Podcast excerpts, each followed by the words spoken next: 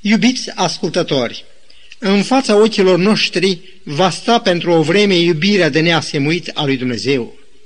Am văzut până acum cum El a trimis pe Fiul Său. Deși evenimentul acesta a fost anunțat prin profeții din toate timpurile, oamenii și chiar conducătorii religioși n-au luat seama la ce li se vestise. În expunerea pe care o facem, chiar dacă ne referim la anumite date sau evenimente, scopul nostru nu sunt datele sau întâmplările în ele înșire. Ceea ce urmărim este iubirea lui Dumnezeu. Iubirea care nu se dă înapoi de la niciun sacrificiu. Ea nu depinde de primire sau lepădare. Ea își croiește drum prin greutăți și opoziții, căci scopul ei suprem este să ofere mântuire tuturor acelora care o vor primi. Să luăm de exemplu pe antideluvieni, când, așa cum spune Petru, îndelunga răbdare a lui Dumnezeu era în așteptare. 1 Petru 3 cu 20. Așteptarea a durat mai bine de un secol, dar, afară de cei din casa lui Noe, nimeni n-a consimțit să primească solia, deși până și păsări și animale au venit în văzul lor să găsească un refugiu în corabie. Apoi, în timpul lui Abraham, când cetățile Sodoma și Gomora au fost distruse, patriarhul a insistat și Domnul i-a promis că dacă vor fi zece oameni neprihăniți, nu va prăpădi locul acela. Urmarea, doi îngeri au fost trimiși la Lot ca să-l salveze. Ei i-au spus, scoală-te, ia-ți nevasta și cele două fete, ca să nu pierzi și tu nelegiuirea cetății. Genesa 19 cu versetul 15. Cât de scumpă este înaintea lui Dumnezeu viața copiilor lui. Efortul final Dumnezeu îl face trimețând pe unicul său fiu. El a venit să caute și să mântuiască ce era pierdut. Luca 19 cu 10. S-a făcut sărac pentru noi. A trudit departe de casa tatălui său. A fost nu numai disprețuit, a fost și lepădat, trădat și în final este silit să urce culmea Golgotei, purtând nu numai crucea pe care avea să fie răstignit, ci și dorul de a ne mântui împreună cu toată povara păcatelor noastre. Pământul, făcut de mâinile lui, ajunge să fie stropit cu sângele său. Mai dinainte știința lui Dumnezeu a văzut scena. Psalmistul David scrie, Aștept să-i fie cuiva milă de mine, dar degeaba. Aștept mângâietori și nu găsesc niciunul. Psalmul 69 cu versetul 20.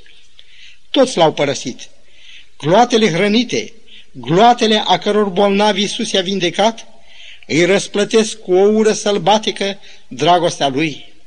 Așa cum am amintit, nimic nu-l dă înapoi, nimic nu-l clintește din hotărârea lui.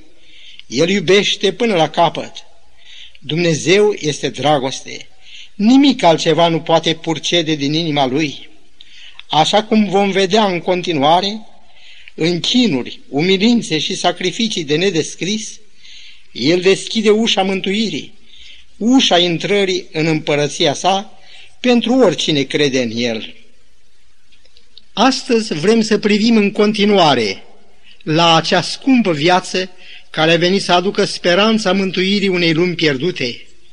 Aș dori să păstrăm permanent în minte faptul că tot ce suferă Iisus a fost mai dinainte știut în cer și chiar vestit prin profeți.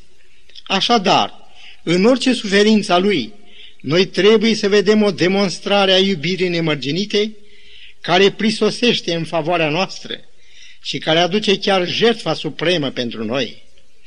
În emisiunea precedentă am văzut pe Isus în templu după ce împlinise vârsta de 12 ani. Atunci a început să-și dea seama că tot acel serviciu divin solemn și impresionant prevestea lucrarea, suferințele și sacrificiul lui. Scripturile pe care el le-a cercetat i-au conturat neîndoios credința că el este Mesia, cel promis și așteptat. Mama lui i-a vorbit despre îngerul care i-a făcut cunoscut nașterea lui. Tot ea i-a vorbit despre vizita păstorilor ca urmare a anunțării nașterii sale de către îngeri. Ea trebuie să-i fi povestit despre magii care au venit din răsărit călăuziți de ostea, cum și de darurile lor bogate. Din gura ei sau lui Iosif trebuie să fie auzit despre îngerul care le-a spus să fugă în grabă în Egipt pentru a-i scăpa viața. În Evanghelie după Matei, capitolul 2, versetul 15, scrie Acolo a rămas până la moartea lui Irod, ca să se împlinească ce fusese vestit de Domnul prin prorocul care zice Am chemat pe fiul meu din Egipt. Profeția este scrisă în cartea lui Osea, capitolul 11, versetul 1. Dar, afară de mărturiile scripturilor sfinte și cele povestite lui de mama sa, Iisus n-a auzit, el personal, nicio mărturie din partea lui Dumnezeu că El este Mesia. Așa cum Abraham și alții au așteptat cu îndelungă răbdare împlinirea unei făgăduințe, la fel și Isus, după vizita lui la templu, a trebuit să aștepte încă 18 ani în care credința lui a fost încercată. A continuat să lucreze tăcut, în umilință, în atelierul de dulgherie, până când ajunge la Nazaret știre despre Ioan Botezătorul, care propovăduia în pustia iudeii și care, așa cum știm, era trimis ca înainte mergător al lui Mesia. Vorbind despre lucrarea lui Ioan, profetul Isaia spune, un glas strigă, pregătiți în pustie calea Domnului, neteziți un drum pentru Dumnezeul nostru. Isaia, capitolul 40, versetul 3.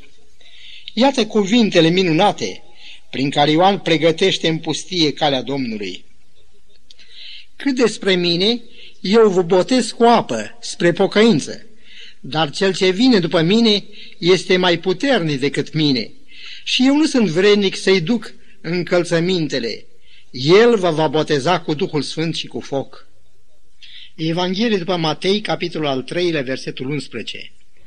Propovăduirea lui Ioan a stârnit un așa de mare interes încât locuitorii din Ierusalim, din toată Iudeea și din toate împrejurimile Iordanului au început să iasă la el. Matei, capitolul 3, versetul 5. Toate acestea au de scop, așa cum am citit, să netezească un drum pentru Dumnezeul nostru.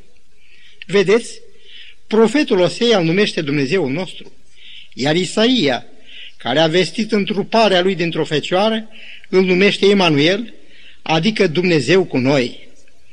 În știrile despre Ioan, ajunse până la Nazaret, Iisus vede semnalul începerii lucrării sale. Timpul său venise.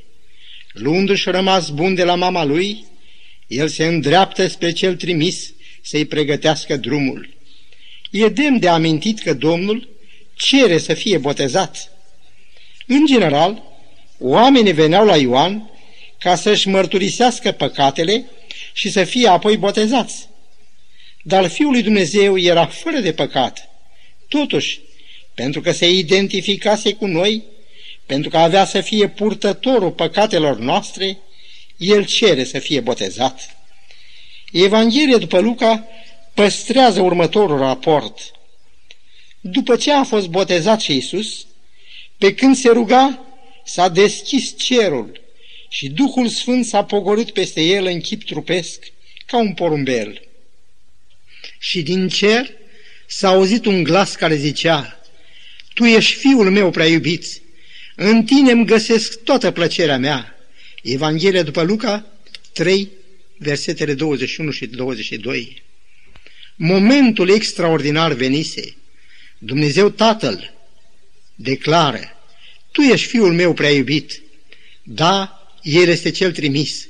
El este Dumnezeu cu noi. Despre El vorbesc legea și profeții.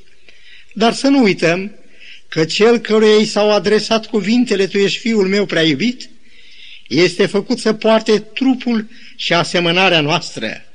Prin el, omenirea este legată cu Dumnezeu. Apostolul Pavel spune, citez, El ne-a rânduit mai dinainte să fim înfiați prin Isus Hristos. Epistola către Efeseni, capitolul 1, versetul 5. Păcatul a tăiat legătura cu cerul, dar prin Isus legătura aceasta a fost restabilită. Dar să ne întoarcem la momentul acela mare și unic, în care în fața lui Isus se deschide perspectiva lucrării sale de mântuitor. El dorea să așeze împărăția lui Dumnezeu în inimile oamenilor. Iudeii tângeau după restatornicirea regatului lor pământesc. Cel care declarase în psalmul 40 cu 8, Vreau să fac voia ta, Dumnezeule, și legea ta este în fundul inimii mele, avea să fie acuzat că o calcă. El era cel care i-a liberat din robia Egiptului. El a rânduit serviciile la templu și tot el a promulgat legea pe Sinai. El care venise să nimicească lucrările diavolului, avea să fie denunțat că are drac. Nici chiar mama lui și frații lui nu l-au înțeles. El dezbrăcase gloria cerească pentru a primi în schimb o cara oamenilor. Renunțase la adorarea și slujirea îngerilor pentru a primi disprețul păcătoșilor. A renunțat la curțile cerești pentru ca pe pământul nostru să n-aibă unde să-și plece capul.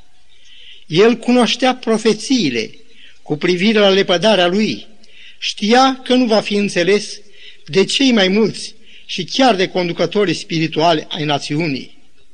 În ciuda formalismului religios și a răstălmăcirii Sfintelor Scripturi, el pornește înainte, cu zel nestăvilit, să restatornicească dragostea, mila și dreptatea pe pământ. Ellen White scrie următoarele în legătură cu momentul când, după ce a ieșit din apa Iordanului, s-a plecat în rugăciune. Privirea Mântuitorului pare că pătrunde cerul atunci când sufletul său se revarsă în rugăciune.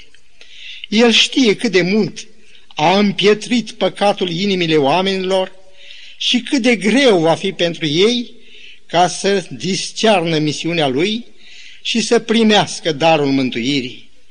El cere de la Tatăl putere ca să învingă necredința lor, să rupă cătușele în care i-a legat satana și să biruiască pe vrăjmașul pentru ei. Și mai cere ca Dumnezeu să dea mărturie că în trupul său acceptă omenirea. Citat din Desire of Ages, pagina 80. Apostolul Pavel spune că cea binevoit să ne descopere taina voii sale după planul pe care l alcătuise în sine însuși, spre a-și uni iarăși într-unul în Hristos toate lucrurile, cele din ceruri cu cele de pe pământ. Epistola către Efeseni, capitolul 1, versetele 9 și 10. Intrarea Domnului Hristos în lucrarea sa mesianică însemnează ivirea zorilor mântuirii pentru noi. Ea marchează momentul când Dumnezeul cerului și al pământului a luat în mâinile sale soarta noastră a tuturor. Dar ceea ce nu trebuie să pierdem nicio clipă din vedere este că El este îmbrăcat în carne omenească și în această condiție se angajează cu puterile vrășmașului, cu stăpânitorul întunericului acestui veac. Omul fusese biruit. Hristos, supranumit cel de-al doilea Adam, vine în lumea noastră cu hotărârea Vreau să fac voia ta, Dumnezeule. De la el se așteaptă o viață de ascultare și fără de păcat și aducerea vieții sale ca jertfă pentru păcat. Isaia, capitolul 53, versetul 10. Însuflețit de o dragoste nemărginită pentru noi, după botezul său, el se retrage în pustiu pentru un post de 40 de zile și 40 de nopți, ca să ceară putere de la Dumnezeu pentru a ne fi învățător și lumină, pildă de viețuire și miel de jertfă pentru păcatele omenirii. El se roagă să fie uns cu Duhul Sfânt și cu putere, pentru a putea tămădui rănile omenirii și a aduce pe oameni înapoi la Dumnezeu. Dar în timpul acesta de post care îi secătuiește puterile fizice, satana se apropie de el ca să-l ispitească. Lupta se dă pe două fronturi. Întâi, trupul său simte chinurile foamei. Toate rezervele ființii lui au fost cheltuite, ca în orice post, carnea și mușchii, din lipsă de hrană, sunt solicitați să ofere organismului energia necesară pentru supraviețuire. Al doilea, satana personal vine să-l atace. El apare sub forma unui înger de lumină. Primele cuvinte pe care atacatorul le aruncă asupra Mântuitorului sunt acestea.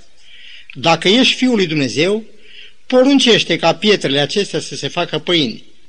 Matei, capitolul 4, versetul 3 Așa cum acest vrăjmaș a venit la primii noștri părinți cu cuvintele Oare a zis Dumnezeu cu adevărat să nu mâncați din toți pomii de grădină? Vine acum la Domnul cu cuvintele Dacă ești Fiul lui Dumnezeu, o umbră de îndoială a fost de ajuns ca să întunece mintea primilor noștri părinți, să-i facă să uite porunca expres a lui Dumnezeu de a nici nu se atinge de pom. Satana îi face însă să privească pomul oprit ca ceva de dorit.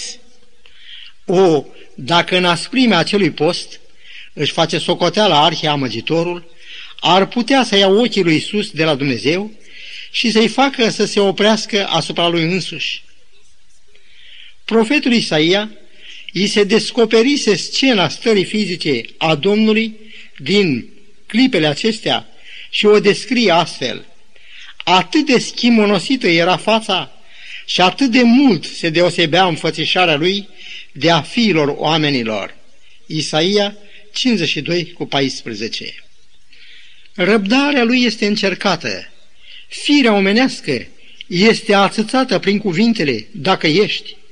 Vrăjmașul are aerul să spună, dacă ești ceea ce pretinzi că ești, poruncește ca pietrele acestea să se facă pâine. Trupul lui avea atâta nevoie de pâine, dar în loc să privească la nevoile lui, Mântuitorul privește la cuvintele lui Dumnezeu. Stă scris, răspunde el, omul nu trăiește numai cu pâine, ci cu orice cuvânt care iese din gura lui Dumnezeu. Evanghelie după Matei, capitolul 4, versetul 4. Lupta din pustie s-a dovedit a fi cea mai puternică încleștare dintre Isus și satana. Cel ce îl învinsese pe răsculat în ceruri, l-a biruit și pe pământ. Imediat, după sfârșitul luptei, au venit la Isus niște îngeri și au început să-i slujească. Matei, capitolul 4, versetul 11. Ne putem închipui cât de epuizantă a fost lupta dacă a fost necesar ca Îngerul lui Dumnezeu să intervină în grabă. Și să nu uităm, lucrarea lui avea să înceapă de acum încolo. Dar, dacă ar fi să facem o pauză și să ne întrebăm de ce a părăsit cerul, de ce a venit să trăiască în sărăcie, în lumea noastră, de ce această luptă din pustie? Răspunsul l-am putea da prin zeci de pasaje din Sfintele Scripturi care vorbesc despre iubirea lui Dumnezeu față de noi oamenii. Iau aproape la întâmplare răspunsul la întrebările amintite. De ce a părăsit cerul și a venit să pătimească în lumea noastră? Răspunsul? Pentru că ai preț în ochii mei, pentru că ești prețuit și te iubesc. Eu sunt Domnul, Dumnezeul tău, Mântuitorul tău citat din cartea profetului Isaia, capitolul 43, versetul 4 și apoi 3. Oamenii nu vor putea niciodată înțelege iubirea lui Dumnezeu decât numai dacă o vor privi prin ochii unui tată. Iată o întâmplare prin intermediul căreia ne putem face o foarte slabă imagine a iubirii Tatălui nostru Ceresc. Se povestește că o tânără a plecat din casa părintească asemenea fiului pierdut din parabola Mântuitorului în lumea mare. S-au scurs câțiva ani de la plecare, fără ca părinții să fi primit din partea ei măcar un semn de viață. Într-o bună zi, primește un telefon de la un prieten că a zărit-o pe una din străzile unui oraș mare. Știrea aceasta a făcut să licărească o rază de speranță în inimile sărmanilor părinți. Atunci tatăl a alcătuit o scrisoare. Scumpa noastră Mara, durerea despărțire de tine sporește cu fiecare zi care trece. Ne-am îmbolnăvit de dorul tău. Lacrimi nemângâiate curg zilnic pe obrajii mamei tale. Vino acasă, te așteptăm, vrem să trăim pentru tine. Semnează tata și mama. Scrisoarea care purta și o fotografie a Marei a fost multiplicată în câteva sute de exemplare și afișate în localuri publice, holuri de cinematograf și chiar pe panourile de afișaj public din orașul unde fusese zărită. Ce l-a determinat pe acel tată să facă ceea ce a făcut? Ce l-a determinat pe Dumnezeu să trimeată pe Fiul Său în lumea noastră ca să ne caute? Răspunsul la ambele întrebări este iubirea. Nu știm dacă Mara a răspuns la scrisoarea tatălui ei și nici nu știm câți vor răspunde la chemarea dragostei lui Dumnezeu, care ne iubește, ne caută și ne cheamă zi de zi la El. Cred că sunteți mișcați de lacrimile acelei mame care își așteaptă fica să se întoarcă acasă. Dar sudorile de sânge din Ghețeman și fruntea însângerată a Domnului Isus să ne înduieșeze oare mai puțin? Și el are o scrisoare. E chiar în Biblia ta și glăsuiește astfel. Veniți la mine, toți cei trudiți și împovărați. Matei, capitolul 11, versetul 28. Este, cred, momentul să ne oprim și să-i spunem, Îți mulțumim, Sfinte Tată, pentru că ai trimis pe Fiul Tău, pe Domnul Hristos, ca să ne caute și să ne îmbie să ne întoarcem acasă. Ajută-ne să răspundem chiar astăzi iubirii tale minunate. În numele Domnului Hristos. Amin.